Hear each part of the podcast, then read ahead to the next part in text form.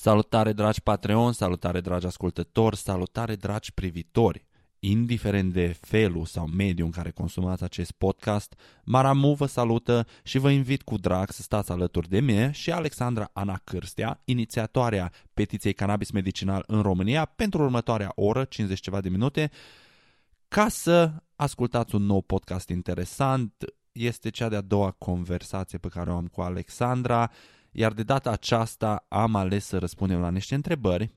Acum o săptămână și ceva, sau acum o săptămână cea de genul, am pus o postare pe Instagram, @pe filmul meu, dacă nu ați dat follow încă, vă rog frumos să o faceți, în care v-am rugat să-mi lăsați niște întrebări pe care vreți să le adresez Alexandrei, ca să lămurim și mai mult toată chestiunea asta legată despre cannabisul medicinal. Scopul nostru e să ajutăm lumea să înțeleagă cât mai bine despre ce vorbim și nu vrem să forțăm oamenii să gândească într-un anumit fel sau să facă anumite lucruri care să ne beneficieze nouă. Așa că vă invit să stați alături de mine și Alexandra pentru următoarea oră și să vă informați în legătură cu cannabisul medicinal. Voi sunteți la podcastul FUM de Seară, eu sunt Maramu. Audiție plăcută!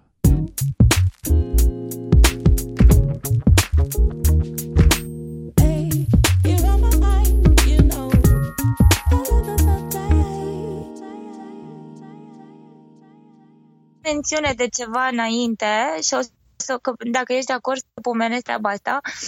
Am avut doi prieteni azi care au dat share, ai văzut la materialul tău, și eu în timp ce îți scriam mesajul ăla pe care a trebuit să-l modific de 3 ori din cauza faptului că eu nu l-am salvat în Word. Așa. Și nu m-a mai lăsat să postez pe pagina mea și pe pagina de Canabis Medicinal, nu mă mai lasă să postez filmulețul tău. A fost fabulos. Și din cauza că eu nu-l salvasem mesajul, când dădeam post, mi l-am pierdut de 3 ori. Deci a durat, cred că vreo 30-40 de minute să mă chinui să postez filmulețul și ai văzut că în cele din urmă nu am putut decât link-ul și petiția fără să ți se vadă filmulețul. Noroc că mi-au dat alții share și o să te rog pe tine să dai share filmulețului direct pe pagina de Canabis Medicinal, pentru că se pare că funcționează atât de bine cenzura asta că eu nu mai pot să postez filmulețul ăla. Adică pe lângă faptul că am înțeles că nici pagina mea de Facebook, Canabis Medicinal în România, dacă nu-i dai like, nu poți să o găsești, că m-am uitat pe 3 telefoane diferite și nu se vede decât pentru persoanele care au dat like paginii și pentru persoanele care, de exemplu, distribuie pe pagina lor și îmi dăduseră like în prealabil și distribuie pe pagina lor pagina de Facebook. Doar atât. În rest, m-au restricționat și pe chestia asta. Să știi că numai ieri am văzut pagina. Adică eu i-am dat like înainte, dar numai ieri mi-a apărut în feed. Deci până acum nu mi-a apărut niciodată în feed. Hai că e ceva fabulos, dar bine că i-ai dat tu like, o poți să o vezi. Deci persoanele care nu au dat like, nu o găsesc la căutare. Nu există. Da, deci știu cum e. Eu am renunțat la Facebook, îți spun sincer. Am undeva la vreo... Da, eu deocamdată n-am ce să fac. România, din păcate, este în urmă și folosește Facebook-ul în majoritate. Asta. Uite, eu încerc să postez acum la tine, dar nu pot să postez la tine pe pagină, o să-ți trimit eu link-urile și toate chestiile astea după ce terminăm și o să pot să le pui tu, că trebuie să fiu moderator ca să pot să... Păi eu o să încerc să-ți dau drept. Fii atent, deci vorbim pe întrebările astea, eu n-am apucat de să le citesc pe diagonală, dar pot să improvizez pe text. Am adunat 26 de întrebări, ți-am zis, multe dintre ele s-au repetat, câte apucăm să povestim, e ok, câte nu, asta e altă dată, nu e nicio problemă. Păi în fiecare săptămână am zis că o facem, în fiecare săptămână vreau să o facem, să știi, mă țin și eu de capul lor, ei vor să-mi dea în cap, mă țin și eu de capul lor. Ok. Păi, eu sunt aici să susțin îndârjirea și încăpățânarea. Dar nu, adică știi cum e, acum nu am făcut decât să mă îndârjească mai mult, adică m-am chinuit 40 de minute să-ți postez filmuleț, mi s-a părut penibil. Zic, ok, dacă îmi puneți pumnul în gura asta, nu înseamnă că nu poate să dea alții și alții share. Și să încurajăm pe oameni să dea share. Eu am renunțat la Facebook în momentul în care nu mă mai... Deci eu am cheltuit undeva la $1,000 la început, când am început tot proiectul ăsta, pe publicitate pe Facebook. Dar vrei să spun ceva funny? Eu n-am băgat niciun ban în publicitate. Eu nu mi-am luat like-urile și sunăturile 0 lei. Stai ca să-ți spun că după ce am băgat banii ăștia, a început să nu mai mă lase să... Deci mi-a scăzut riciu, și am zis, bă, după ce am cheltuit atâția bani și fac chestia asta, și am renunțat complet la Facebook. Deci pagina mea de Facebook am vreo 6.000 ceva de like-uri, dar nu o folosesc, că nu mă ajută efectiv și nu cred că oamenii care sunt pe Facebook îți neapărat targetul meu. Dar vreau să spun că vreau cumva adică să începem discuția cu treaba asta până la întrebări, că vreau să le zic oamenilor care e realitatea și să încerce să dea cât mai mulți share-uri și la postările tale și like-uri la pagina de Facebook, pentru că altfel nu vor putea vedea nici contentul, nici filmulețe, nimic. Atât Facebook-ul cât și YouTube-ul și Instagram-ul, toate social media-urile, din păcate, și nu înțeleg de ce, au așa o campanie anti-contentul pe care îl discutăm noi. Deci, mă rog, asta vreau să zic și dacă chiar vreau, cum am spus și hai să facem săptămânal, cine mai are întrebări, răspund la toate și în fiecare săptămână stăm pe capul lor. Săptămâna viitoare îmi pun și camera, acum sunt obosită și supărată, cum mi-a zis Costin, am făcut camera cu el, dar de-abia am ajuns acasă și vreau să zic că n-aș pune camera dacă nu vrei, că sunt cam obosită. Stai liniștită, Alexandra, facem de săptămâna viitoare. Ok, primul episod de Q&A legat de cannabisul în România. Hai să vedem ce întrebări am primit de la oameni. Deci toate întrebările vin de pe Instagram și de pe contul meu de Patreon, unde lumea donează ca să susțină proiectul și au fost în jur de vreo 200 întrebări, dacă nu mă înșel. Am încercat să le aleg pe alea care sunt cele mai reprezentative, că au fost multe care nu aveau nicio relevanță în discuția între noi doi și multe dintre ele se repetau și cele care se repetau cel mai des aici în foaia asta ce ți-am trimis-o. Așa mi se pare foarte frumos și foarte bine că atât de mulți oameni și-au dat interesul și s-au scris și-au pus întrebările lor și nelămuririle lor și tot ce au vrut ei să întrebe, adică pentru o primă emisiune aproape 200 de întrebări în care ai făcut o selecție, mi se pare extraordinar. Să încurajăm să facă și mai mult asta. Da, deci vă rog frumos cât mai multe întrebări. Noi timp ne facem pentru toți în fiecare săptămână și uite, înainte de Q&A vreau și să fac o mențiune. Astăzi este 28, da? 28 când a fost materialul online și am avut câțiva prieteni care au fost drăguți și au văzut imediat materialul și au postat pe pagina mea personală, din păcate nu pe cea oficială.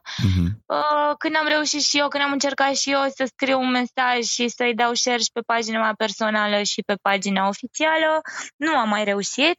A durat procedura vreo 40 de minute de încercări nereușite de a atașa link-ul și de a scrie și eu câteva cuvinte, ca după aia să primesc un mesaj că acel content nu este disponibil și legal în România, ceva de genul ăsta. Serios? Fac un print screen, așa o să fac un print screen, ceva să vi-l arăt, da? Eu nu am avut niciodată. Este vizibil, e vizibil doar pentru mine, nu am voie să-l afișez celorlalți. Până la urmă am ajuns la varianta de compromis în a posta câteva cuvinte de mulțumire pentru tine și a încuraja pe oameni să continue în seria de întrebări, dar fără a-ți posta filmulețul și doar link-ul petiției. Uite cum o să facem, o să-l postez eu la mine pe pagină și o să-ți dau tag și atunci în momentul în care o să-ți dau tag tu o să poți să-l vezi și o să poți să-l redistribui tu și o să apară la tine pe pagină. O să încercăm și varianta asta și vreau să le mai zic ceva oamenilor. Am constatat pe lângă acest fapt că dacă nu dau like paginii de Facebook, adică cineva din anturajul lor, dintre prietenii lor care a apucat să dea like, să le dea share pe pagină sau cum s-o putea distribui pagina și să dea like, pentru că cine nu a dat like nu mai poate să îngătească pagina de Facebook Canabis Medicinal în România. Practic ea nu există pentru cei care nu au dat like. Și am verificat asta după câteva telefoane. Cam asta e situația. Nu prea înțeleg de ce, pe fondul ăsta pe care îl credeam pozitiv acum. Și-o schimba Facebook-ul politicile și acum, pe lângă că trebuie să dai like, am impresia că trebuie să fii și follower și trebuie să selectezi tu ca și contentul de la pagina respectivă. În momentul când dai like sau follow, mi se pare că ai opțiunea să dai, dacă să vezi, să-ți apară în feed sau dacă vrei să nu-ți apară în feed, știi? Deci poți să dai like și să, dacă nu selectezi să-ți apară în feed tot timpul, nu o să vezi. Cu ocazia asta, sper că cu aceste lămuriri și aceste explicații din partea noastră, sper că oamenii să facă toate demersurile astea, follow, like, toate cele și newsfeed, pentru că, din păcate, altfel nu vor putea primi informații, nu vor mai putea vedea contentul și iar filmulețul tău și emisiunile pe care le vom face noi periodic, cred că ar trebui să dea share cât mai mult pe toate paginile și prin toate mediile unde pot, pentru că altfel eu una nu mai reușesc atât de mult pe cât reușeam înainte. Deci, așa, dragilor, dacă vreți să puneți mâna la ce se încearcă aici, vă rugăm frumos, share, like, subscribe, comentarii, story-uri pe Instagram, pe Snapchat, unde și cum doriți voi. Dați numai distribuiți acolo să ajungă la toată lumea, că nu se știe niciodată pe cine interesează și pe cine s-ar putea să afecteze sau pe... Uite, după ce am distribuit episodul, am primit o grămadă de cereri noi de prieteni pe pagina de Facebook astăzi. Da, și eu la fel, și o grămadă de mesaje. Poate data viitoare, nu știu, cei care vor să... nu știu, fac un mesaj, să pot să vorbești despre ceva public, de ce îmi scriu. O să vorbesc și despre mesaje. Unele sunt triste, unele sunt de maxim suport, unele sunt foarte pozitive, adică am avut o grămadă de... Uite, putem să facem și chestia asta la emisiune, pe lângă Q&A, să discutăm... Cu câțiva care ne scriu. Să discutăm mesajele, să citim mesajele de la niște oameni și să încercăm să, nu știu, dacă au nevoie de sfaturi sau ceva de chestia asta sau... Eu sunt de acord. Cine e de acord să facem public asta? Da. Ok, trecem la întrebări. Da. Le citești tu pe rând sau cum faci? Ok, hai că le citesc eu. Deci una dintre întrebările care au apărut cel mai des, crezi că dacă cannabisul va fi legalizat în scop medicinal, crezi că va deveni consumul în scop recreațional mai tolerat? Am văzut întrebarea asta că e repetată și sub diverse forme e o preocupare în sensul ăsta. Eu acum aș vrea să vă dau un răspuns onest, exact cum, mă rog, sper că v-ați obținut și de la trecută. Eu una nu mai am cum să prevăd în momentul de față și sunt destul de realistă, n-am cum să prevăd nici cum vor face legalizarea în scop medicinal în România. Nu știu să vă răspund la întrebarea pe planul recreațional, pentru că noi deocamdată ne luptăm pentru medicinal și cred... Îmi pare rău să zic asta, dar cred că dacă este o luptă atât de grea să facem oamenii să înțeleagă că este o luptă a unor oameni bolnavi, de cea pe care o ducem acum, cred că o să fie într-adevăr mult mai greu dacă vreodată va exista discuția asta și pe plan recreațional. Nu zic nu zic că ar fi imposibil, pentru că urmând un model și urmărind ceea ce s-a întâmplat în alte state... ca și o consecință firească, la un interval de timp s-a produs și treaba asta. Habar n-am dacă va fi asta și în România. Deocamdată eu însă sunt extrem de preocupată că pentru argumente științifice care țin de partea asta de sănătate, noi încă avem o dezbatere despre utilitatea cannabisului, adică suntem încă în acea etapă în care trebuie să demonstrăm în România științific că e util. Așa că pentru întrebarea asta îmi pare rău să vă răspund, nu știu să vă răspund, dar haideți vă rog să ne concentrăm eforturile pentru legalizarea în scop medicinal întâi, ceea ce este cel mai important, și pentru aceia care n-au pe nimeni bolnav și care, nu știu, poate consideră mai important planul recreațional, vă rog frumos să vă gândiți în primul rând la oamenii bolnavi, pentru cei care am început demersul acesta, și ulterior vom vedea, să sperăm că oamenii în momentul în care vreodată va intra discuția asta despre recreațional, să sperăm că oamenii în primul rând vor fi informați corect, vor fi maturi, conștienți, informați corect și vor ști exact cum am zis data trecută, că extremele și tot ce înseamnă excesul nu face bine în orice domeniu și că, pe de altă parte, atunci când folosesc această terapie, îi știu perfect consecințele, știu exact cum funcționează acest tratament pe bază de cannabis și în momentul ăla poate vom avea și o altă discuție mai coerentă, dar acum Nu, îmi pare rău, nu știu ce să vă răspund la întrebarea asta. Părerea mea e la fel, că e un proces care trebuie lăsat să se întâmple și nu putem să sperăm să sărim de la 0 la 100. Îs anumiți pași pe care trebuie să-i urmăm și cu timpul, în momentul în care o să fie suficient timp trecut din momentul în care s-a început experimentarea cu lui la nivel medicinal și o să existe suficiente dovezi în societate, oameni pe care îi cunosc, știi că vecinul tău consumă asta în scop medicinal, da, și vezi că e normal și așa, lumea o să ajungă într-un punct în care o să accepte ideea, o să devină parte, da, din normal și atunci, cred că de-abia atunci o să putem să ne gândim și la chestia asta legat de legalizare. Tolerat, eu personal cred că o să fie mai tolerat în momentul în care o să devină legal din punct de vedere medicinal. Eu și teamă să-ți spun, cum să spun, adică să manifest ceea ce tu ai zis, pentru că a fost atâta zbatere și este atâta zbatere pentru a convinge oameni, medici și autorități despre utilitatea lui în scop medicinal, încât aș vrea să rămânem în această notă pe planul medicinal, în primul rând, și încă o dată reiterez ce am zis data trecută. Haideți să devenim oameni, să devenim empatici, haideți să ne gândim cu toții că sunt oameni care sunt în nevoie de acest tratament și să ne gândim cu toții că facem un demers, în primul rând, pentru oamenii aflați în suferință. Da, nu e un moment în care să fim, cum se spune, greedy, nu vine cuvântul în română. Lacom, da. Să nu fim lacom și să încercăm să facem treaba asta din cel mai empatic loc din ființa noastră și să ne gândim la cei care cu adevărat au nevoie de chestia asta ca să scapă de, sau ca să-i ajute cu lucruri mult mai grave decât avem noi cei care consumăm recreațional. Că mă bag și pe mine în categoria asta aici. Să nu creadă lumea că sunt ipocrit și...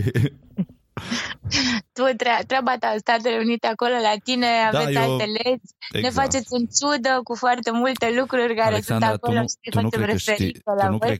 Tu nu crezi că știi chestia asta? Statul în care locuiesc eu e ilegal și medicinal și recreațional. Da, nu știam asta, într-adevăr, nu știam. Eu știu California și acolo mi se pare că e deja o altă lume și tot timpul când ne raportăm la Statele Unite și discutăm despre situația de acolo... Mi se pare extrem de mare distanța dintre România și California, cel puțin. Eu chiar și trăind aici într-un stat în care, după cum ziceam, e ilegal, deci nici nu se compară felul în care e privit aici, nu e mare lucru. Știi cum e ilegal, dar nimeni nu... Nu e condamnat penal. Nu, adică eu am avut întâlniri cu polițiști care m-au văzut, eram în fața casei și mi-au spus numai să mă duc în casă, atâta tot, nu... Nu m-a arestat, nu mi-a cerut buletinul, nu, înțelegi? Mi-a spus, nu mă interesează ce faci, numai du-te în casă, nu fi. Și pentru persoanele care sunt bolnave și care au nevoie de tratament, acolo este tot atâta toleranță, adică își pot procura tratamentul? Da, dar în mod ilegal și în momentul în care o faci în mod ilegal, 1, te costă mult mai mult, 2, nu știi dacă ai o constanță în distribuirea medicamentului. Calitatea în momentul de față e controlată, pentru că tot ce se aduce din statele legale și deja suficient de multe state legale și sunt prășteate cam pe toată harta încât să se poată transporta și în statele de lângă, știi? Și statul vecin aici, de exemplu, unul dintre statele, adică două dintre statele vecine, și la nord și la sud, au cannabisul medicinal legalizat, deci dacă chiar vor pot să mută o oră mai încolo și da. Sunt soluții, sunt soluții. Da. Și ușor din ce văd eu, ești așa ca și efectul bulgărelui. Bulgărele ăsta acum, în momentul ăsta, e foarte mare și în momentul în care urmează următorul val de legalizare, consider că eu cred că o să se dubleze numărul statelor care există în momentul ăsta în care cannabisul e legal, medicinal și recreațional. Deci în momentul ăsta am impresia că-s 12. Eu cred că la următorul val de legalizare o să se facă 20-24. Vorbești despre planul recreațional? Cel medicinal știu că sunt multe, parcă de 12. Sunt, dar nu sunt toate. Văzusem o statistică cât am publicat-o, parcă erau în jur de 30 aproape acum câteva luni. Da, e 12 strict recreațional și medicinal. Recreațional. Aha, da, deci medicinal plus recreațional, dar acum nu cred că o să mai fie state care au ilegal complet să voteze numai medicinal, pentru că, înțelegi, nu are sens din niciun punct de vedere pentru ei și nici pentru mine, dar na. Vorbim de altă țară, altă societate. Da, să ne reîntoarcem noi la România și la ce preocupă pe români. Ia să vedem pe a doua întrebare, o citesc eu. Căror afecțiuni s-ar prescrie dacă s-ar legaliza. Am mai spus-o și o mai repet că e foarte important de știut. Eu una n-aș vrea să înșir doar o listă, pentru că probabil că pe măsură ce știința avansează sau nu știu, studiile de fapt avansează, cred că s-ar putea extinde lista. Dar vi le spun pe cele mai importante și mă refer în afară de cancer la boli autoimune, la scleroză multiplă, la Parkinson, la tot ce înseamnă probleme de artrită, la depresie, la diabet.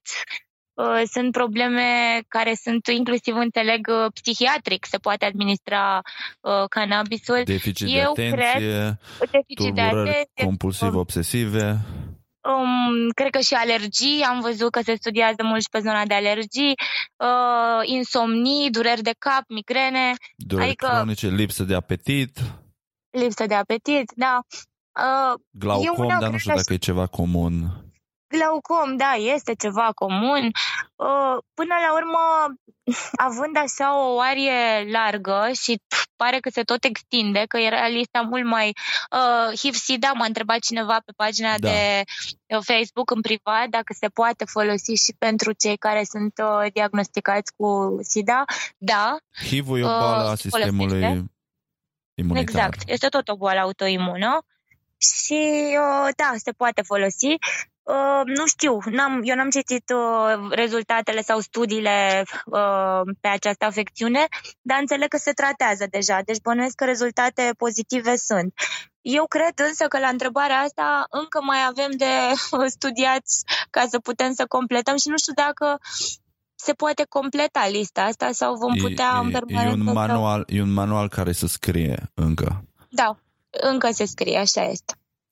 Ok, următoarea întrebare. Eu zic să o sărim pe aia pentru că numai ce am vorbit despre ea. Da. Asta, crezi că dacă cannabisul ar deveni legal din punct de vedere medical, ar fi un medicament preferat farmaceuticelor? Adică, înțeleg din întrebarea asta folosit. Deci dacă oamenii ar renunța la medicamente ca să trateze... Băi, acum știi cum este foarte direct răspunsul la întrebarea asta. Eu personal cred că da. Cred că este în beneficiu oricărui om să folosească mai puține medicamente. Dacă vede că, nu știu, durerea poate fi controlată folosind cannabis, atunci nu mai are de ce să ia 3 pastile pentru durere sau mai multe, Doamne ferește. Cred de asemenea însă că, așa cum văd că e trendul în domeniul farmaceutic, cred că sunt companii farmaceutice care vor folosi din ce în ce mai mult cannabisul în industria farmaceutică. Nu pot să zic în momentul ăsta, nu pot să-mi dau cu părerea în ce fel de afecțiuni sau ce vor vrea să facă cu aceste medicamente. Eu una susțin cannabisul natural, folosit cât mai aproape de natural, dar Doamne ajută, dacă vor scoate medicamente care să fie cât de cât mai naturale, cu efecte secundare mai puține și să reducă pentru un om necesitatea lui de a consuma nu știu câte pastile pe zi, eu zic că e un beneficiu. Acum, din punctul meu de vedere, evident că va deveni un medicament preferat farmaceuticelor. Eu așa cred. Și crezi că ar afecta industria farmaceutică în vreun fel, ca să răspundem și la următoarea întrebare? Asta îți spun, adică la prima vedere ar afecta-o, dar urmărind ceea ce se întâmplă și în Statele Unite, dar și în Europa, cred că sunt destul de multe companii farmaceutice și poate că ăsta ar trebui văzut ca un argument pro pentru aceia care încă mai au dubii. Adică dacă inclusiv companiile farmaceutice, pentru aceia care au nevoie de această dovadă medicală, științifică, farmaceutică, dacă ei se gândesc să înceapă să producă medicamente pe bază de cannabis, cred că este un răspuns la întrebarea asta, că și ei își dau seama poate odată de utilitate și doi la mână își dau seama că probabil și-ar crea de servicii majore dacă nu ar face față realităților, vremurilor și nevoilor oamenilor de a își trăi viața calitativ și probabil că ar avea pierderi mari financiare dacă nu ar face asta. Așa că acum știi cum e, mă întreb ceva ce eu nu știu cum s-ar manageria o companie farmaceutică în sensul ăsta. Personal, cred că n-or să iasă în pierdere a la lung, pentru că vor încerca să mențină un trend în zona aceasta de pe măsură ce legislația le va permite să înceapă să producă medicamente și pe bază de cannabis. Eu mă gândesc că industria farmaceutică e o industrie suficient de tânără încât își are toate resursele să se adapteze vremurilor noi și exact. Nu-mi fac griji de chestia asta, nu consider nicio. Că... Noi avem impresia că industria farmaceutică e bătută în cuie și tot timpul a fost cum a fost, dar lumea trebuie să gândească că acum 100 de ani nu aveam foarte multe medicamente și industria farmaceutică era ceva ce era la început. Corect. 100 de ani nu e așa de mult. Așa că, da, nu știu, e într-o notă realistă, cred că nu vor pierde foarte mult. Ce beneficii... Mai să ne focusăm, iartă-mă că n-am trecut la următoarea întrebare, mai degrabă vreau să îi rog pe cei care se preocupă de întrebarea aceasta să se focuseze pe legalizarea și produsului natural în scop medicinal, pentru că pe planul celălalt al companiilor farmaceutice, cred că lucrurile se vor aranja de la sine. Au ei oamenii lor care să se ocupe de... Nu vă faceți voi griji? Da. Va fi accesibil doar pacienților suferind de boli în stări terminale? Sau o să fie accesibil, cum am spus mai devreme, dureri cronice sau chestiuni care... Asta este o întrebare extrem de bună când am citit-o, pentru că, acum, eu nu știu exact care este, nici măcar nu știu care este, dacă există vreun proiect de lege sau dacă există niște modificări clare pe care le au în vedere oficialii noștri.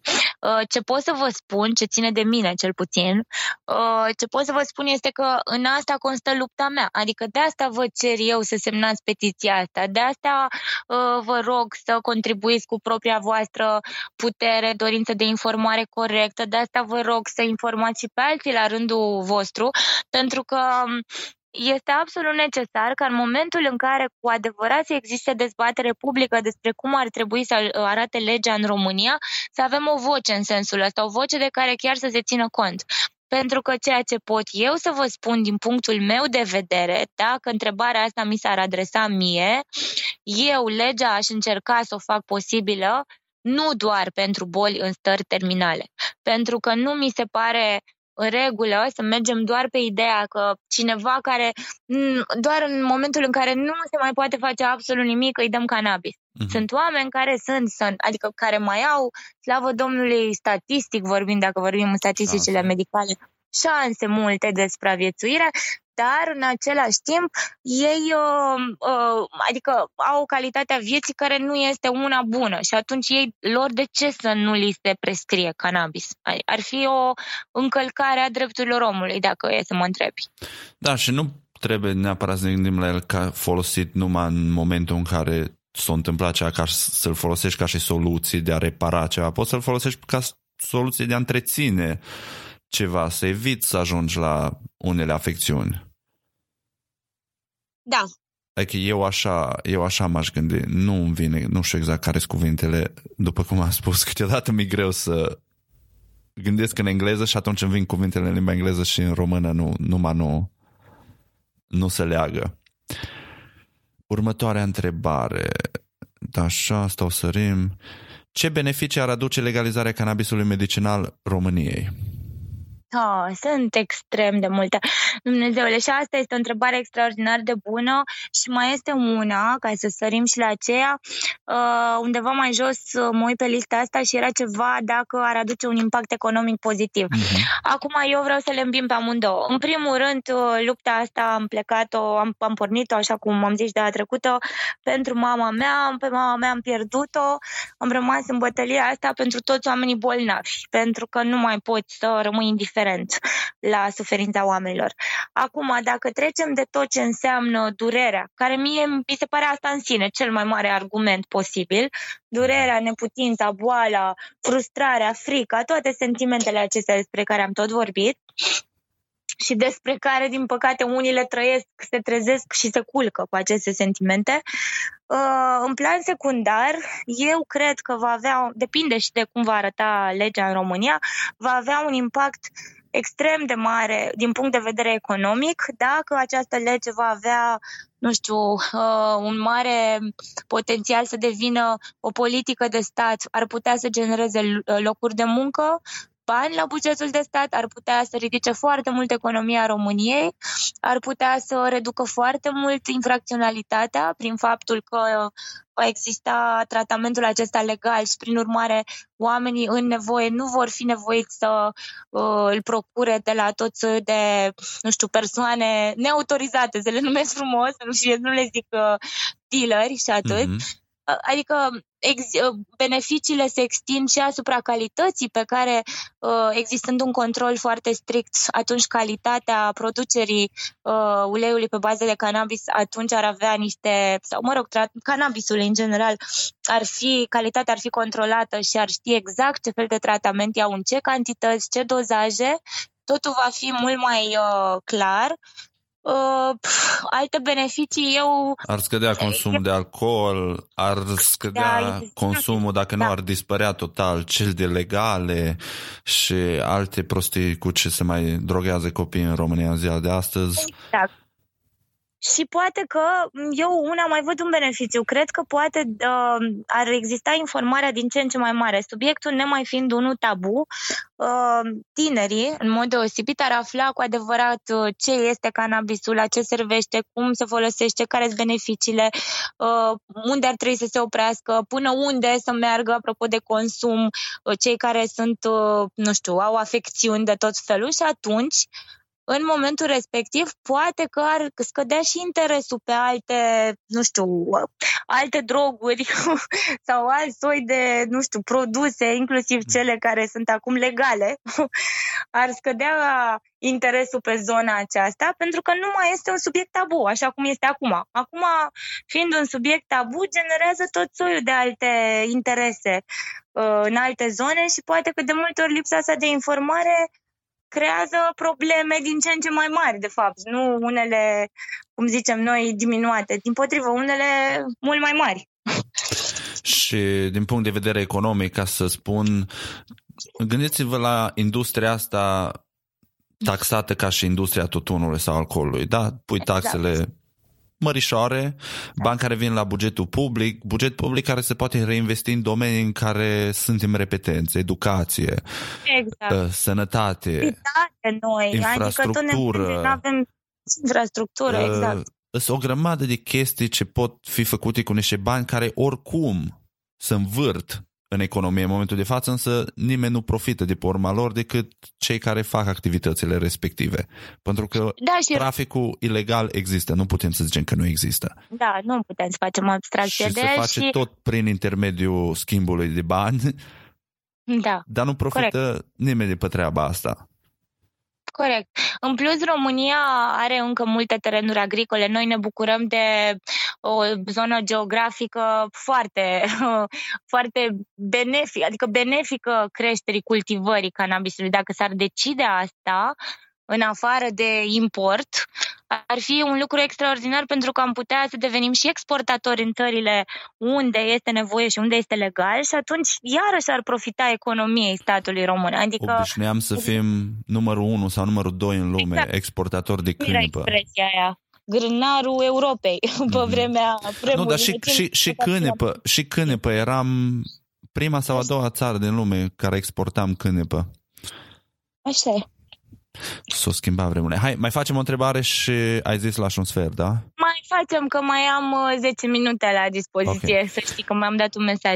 Următoarea întrebare. Dacă se va legaliza, voi putea să-mi scot pe bază de rețetă atât extracte cât și muguri în sine? Deci dacă cineva are nevoie de tratament medicinal, crezi că o să ajungă și la... Eu iarăși răspund cu ce am răspuns și mai devreme.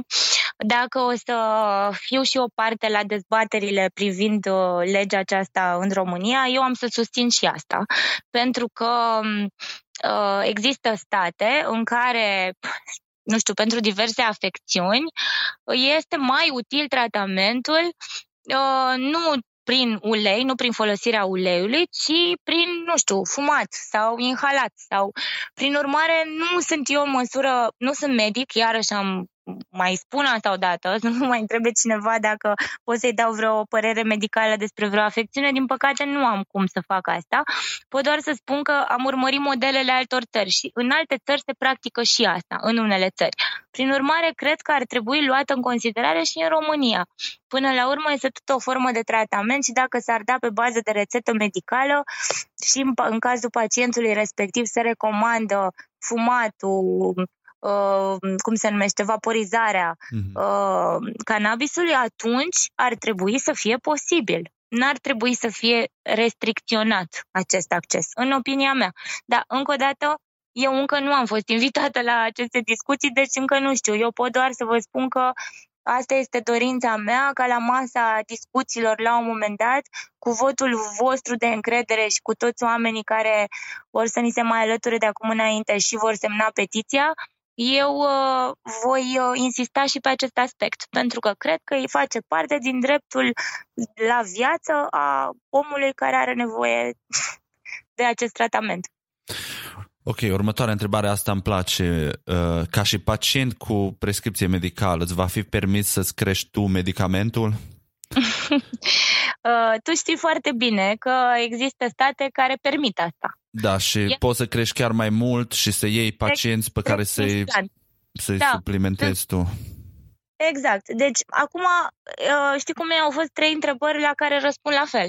Eu aș marșa și pe zona aceasta, da. Aș merge și deci pe zona asta. Întrebarea ar fi mai corectă dacă tu ai fi, că nu ai de unde să știi. Da, că eu n-am de unde să știu ce se va întâmpla. Că deocamdată, așa cum v-am zis, dacă vreodată o să fiu consultată, eu am să fac publice discuțiile și am să vă spun exact ce se discută dacă mă întreabă cineva oficial pe tema asta.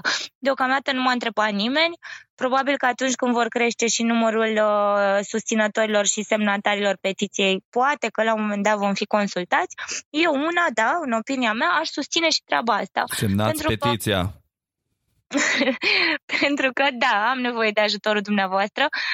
Probabil că la un moment dat, dacă mă întreabă cineva, o să citesc și întrebările voastre și chiar e bine că vom avea baza asta de date și de întrebări, pentru că eu vreau să le pun pe masa discuțiilor și vreau să arăt preocupările voastre. Și încă o dată revenind la subiect, da, dacă eu aș fi consultată, eu aș propune și această formă, pentru că este o modalitate corectă să dai o șansă omului la tratament și la viață. E normal să agrezi toate formele atestate medical și care sunt deja certificate și funcționează în alte părți ale lumii, le poți face posibile în România. Nu cerem ceva ce nu e posibil sau inventăm noi în România. Sunt state care funcționează și așa. Exact, sau dacă nu vrei să o faci...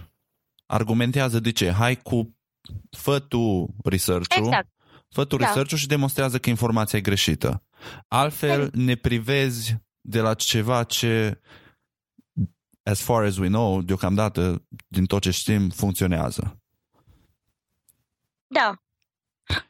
Văd că mai e o întrebare. Crezi că e ceva ce va funcționa în România sau va fi prea respins social? Da, dacă...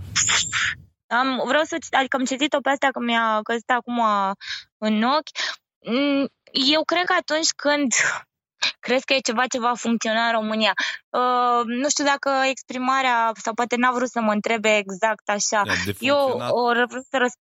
Da, eu vreau să răspund altfel. Eu sunt convinsă că va funcționa în România, nu mai cred deja. Sunt convinsă că va funcționa și în România, pentru că și noi avem bolnavi la fel ca toate statele lumii. Din păcate, adică bolile sunt aceleași pe tot pământul. Deci da, va funcționa.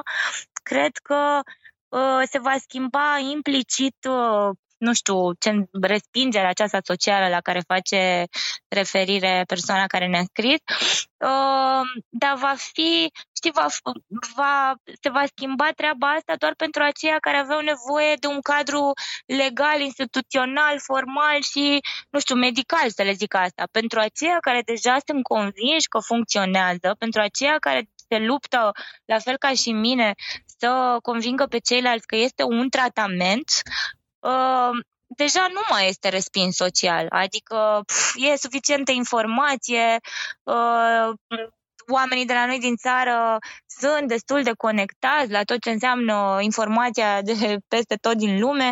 Eu nu cred că în zona în care oamenii știu de utilitatea cannabisului mai este respins social, nu cred. Cred că sunt doar niște șabloane care, în momentul în care, cum le-am discutat și data trecută, frici, temeri de închisoare, temeri de tot soiul de, respingeri ale prietenilor, ale rudelor, ale din mediul în care trăiesc, cred că după ce lucrurile vor căpăta o normalitate, vor deveni legale, va deveni un tratament legal, cred că după aceea și acei oameni care au această temere în momentul ăsta nu vor mai respinge niciun fel tratamentul, pentru că vor avea și argumentele științifice și legale de care au nevoie. Dar sceptici o să fie întotdeauna, Alexandra. Gândește că sunt oameni care cred că pământul e plat, deci... Exact. Uite, și aș vrea să-ți mai răspund la două întrebări, dacă se poate, pentru că sunt importante pentru mine, în sensul în care este o întrebare care, dacă cineva mă mai întreabă treaba asta, înseamnă că e necesar să o mai zic o dată. Okay. Va conține THC, cannabisul medicinal. Așa. Oameni buni, eu mă lupt pentru THC acum. Adică vreau să fie încă o dată clar. CBD-ul nu este ilegal în țara noastră. Nu este reglementat legal, dar nu este ilegal. Îl puteți cumpăra și acum din România, din alte statele Europei, îl puteți importa. Este legal, nu este încadrat legal, adică are o formă ușor așa ambiguă, dar nu e ilegal, nu se face pușcărie. Noi vorbim despre THC, da, pentru că acela este încă ilegal în România și, din păcate, acela este și cel care este cel mai necesar în cazul afecțiunilor autoimune severe. Adică, da, asta spunea și Costin. Da? Ieri când am vorbit cu el. Discuția. N-ar trebui să ne mai referim la CBD când vorbesc despre cannabis.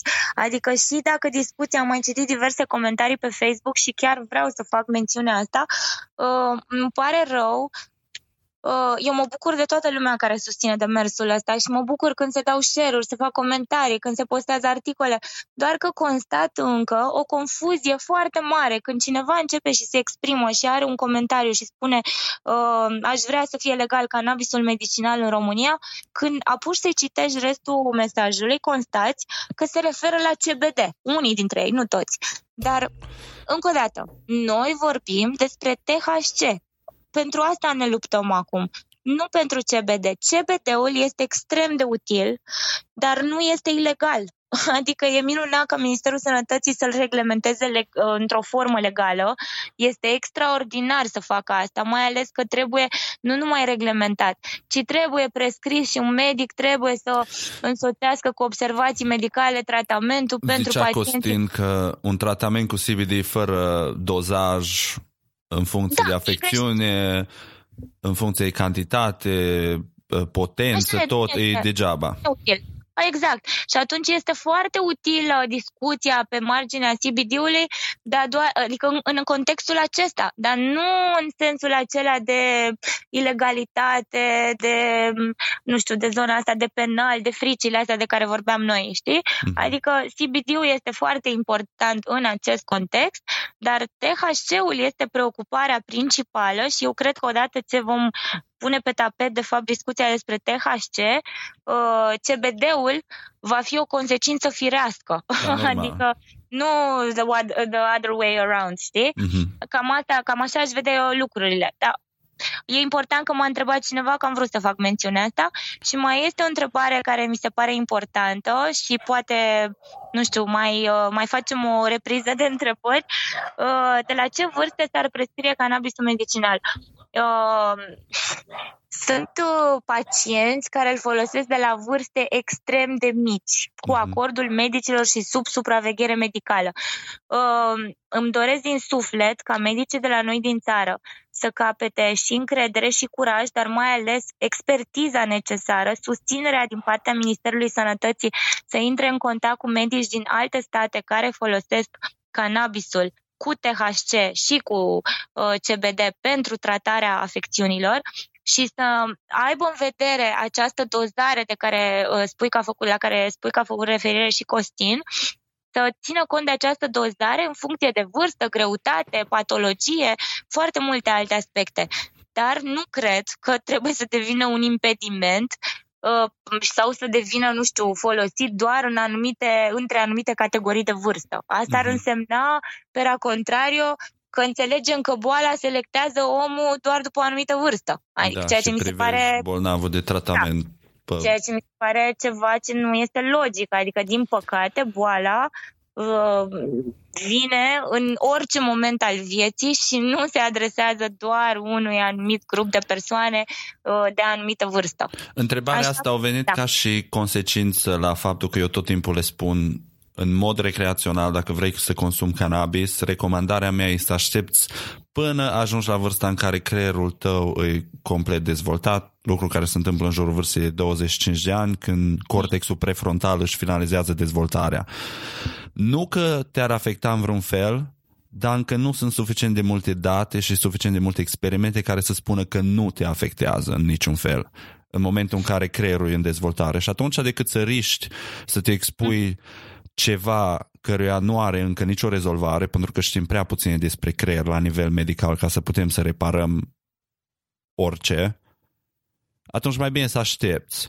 Și probabil întrebarea a venit ca și consecința asta, că dacă recreațional ne recomand să consumăm numai de la vârsta... Da, mai medicinal situația este cu totul alta. Se schimbă situația, exact.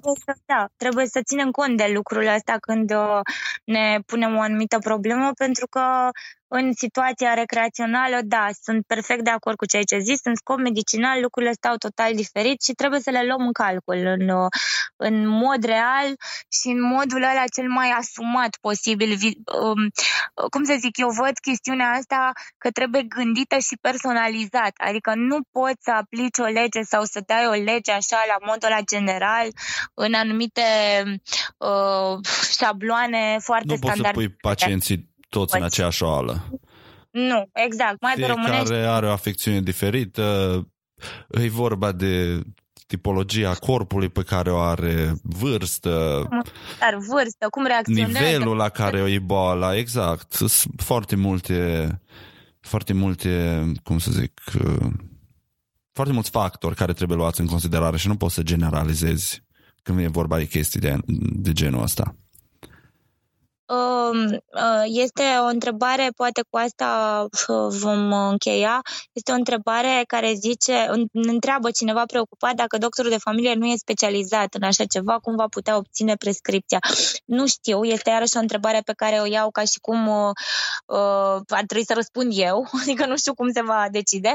Eu aș merge pe ideea că se va face specializarea fiecăruia pe parcurs, adică eu una așa văd lucrurile, că cei care, medicii de toate, ar trebui din toate specializările medicale să fie trainuiți. Dar probabil că nu toți vor fi trainuiți și atunci, într-adevăr, va fi o problemă în sensul în care o să ne trebuiască cât mai mulți medici care să aibă dreptul să prescrie și să fie și trainuiți în sensul acesta. Dar, pe de altă parte... Eu una cred că lucrurile vor avansa de la sine, pentru că în momentul în care medicii vor observa că nevoia oamenilor este acută și pe foarte multe patologii și în momentul în care lumea se va deschide, legea va exista, nu va mai exista o temere în acest sens, cred că foarte mulți medici vor dori să-și ia atestatul, certificarea în acest sens și să-și ajute pacienții. Asta cred și asta sper. Asta ar fi soluția, asta ar fi rezultatul ideal. Să sperăm că ajungem acolo și dacă vreți să ajutați să ajungem în punctul respectiv, vă rugăm frumos să semnați petiția, link-ul o să fie în descriere, abonați-vă la chestia asta, dați share, like, spuneți unui prieten, mamei, tatălui, cățelului, bunicii, nu mă interesează cui, scoateți numai chestia asta acolo în lume, pentru că din păcate metodele prin care ne distribuim noi nu sunt cele mai prietenoase când vine vorba de contentul pe care îl facem, așa că avem nevoie de ajutorul vostru și ăsta e felul în care voi puteți să contribuiți la toată chestia asta, la care Alexandra lucrează din greu. Sunt și alții, precum doctorul Costin, sunt și alți oameni de care eu cu siguranță nu știu, dar sunt sigur că mai există și alții și vreau să le mulțumesc și lor. Sper să ajung să-i întâlnesc, să-i cunosc pe ei. Și de toată lumea avem nevoie și încă o dată te rog să mă ierți că sunt nerăbdătoare mereu să adaug asta, dar vreau să înțeleagă încă o dată în plus că și întrebările lor sunt utile și share-urile și absolut tot, exact cum ai spus tu, pentru că avem nevoie de toată implicarea tuturor. Nu este nimeni care, nu știu, face ceva mai important decât altul. Toți facem un lucru extraordinar de important dacă ne unim în această voce comună pe care trebuie să o avem, în întrebările pe care vă rog să le trimiteți în continuare, pentru că... Dă-le o adresă de e-mail sau un loc unde poate să-ți trimită testimoniale și întrebări și... N-am făcut încă adresa aceea de e-mail, o să o fac mâine, am doar cea privată. Ok, să o faci, după care să-mi dai și o să... Adresa de e-mail o să fie în descriere și o să puteți să-i scrieți Alexandrei dacă aveți întrebări sau aveți experiențe personale legate de chestia asta sau cunoașteți pe cineva sau... Și testimonialele acelea de care am vorbit. Sunt extrem de fericită pentru tot ceea ce s-a întâmplat acum la numai o săptămână, că ai primit atât de multe întrebări. Vreau să continuați. Eu mă țin de cuvânt și sper ca tu să mă mai suporți, să facem discuțiile astea periodic. Alexandra, mie îmi face plăcere. Așa că dacă vreți să continuăm să aducem pe Alexandra aici, a inundat secțiunea de comentarii cu întrebări ca să o ținem ocupată și să-i dăm motiv să se întoarcă.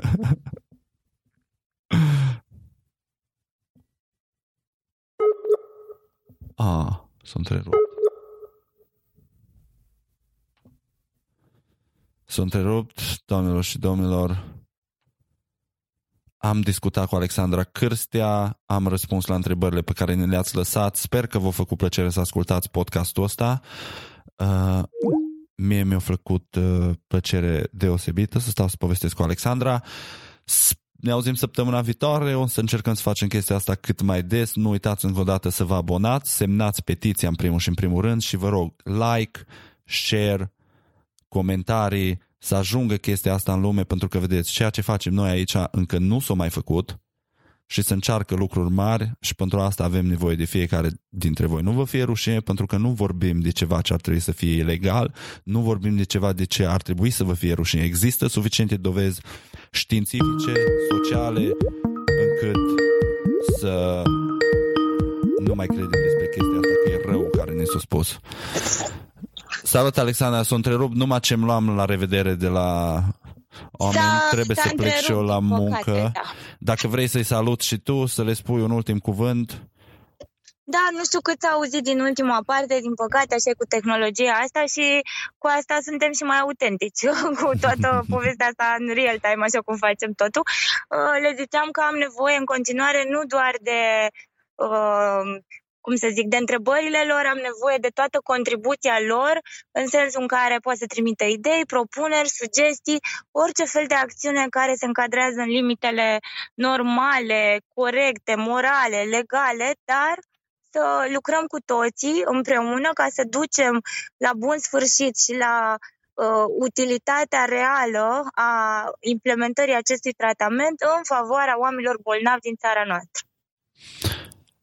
Foarte frumos, ați auzit, orice vă spun eu nu pot să fie mai complet de atât. Vă mulțumesc încă o dată, Alexandra, la fel ca și prima dată, mi-a făcut plăcere și rămâne să ne auzim săptămâna viitoare. Între timp o să-ți trimit eu toate treburile și sperăm să fie bine. eu sunt sigură că o să fie bine, pentru că deja s-a creat obișnuința oamenilor și răspunsurile favorabile ale tuturor în acest sens. Și eu am mare încredere în colaborarea noastră pe termen lung, pentru că doar așa, constant, coerent, rămânând corect și dedicați acestei cauze cu toții, putem să schimbăm mentalități și putem să producem ceva bine în sensul acesta în țara noastră. Perfect de acord, Alexandra. Cred că e o chestie cu care putem să ne luăm la revedere de la oameni. Îți mulțumesc frumos încă o dată. Eu vă iubesc. Mulțumesc frumos, oameni frumoși. Și eu vă iubesc foarte mult. Vă mulțumim pentru sprijin și pentru că ne susțineți și ne ascultați. One love. Uite-te la tine. Ești palid, obosit, foarte obosit. Așa, fără niciun motiv. Pe mine să-mi dai un tratament să pot fuma, să pot bea, să pot cânta, să pot dansa. Prescripție specială. Verzituri. Fumați prea mult. Poftim? Am zis că fumați prea mult. Ce cuvinte urâte vă mă deranjează auditiv. Mă deci rahați. Nici nu știi ce fericit sunt. Mă simt de parcă aș fi căzut dintr-un satelit. Mie, ca să fiu sincer, mi-a plăcut foarte mult. Sunt educative și duioase.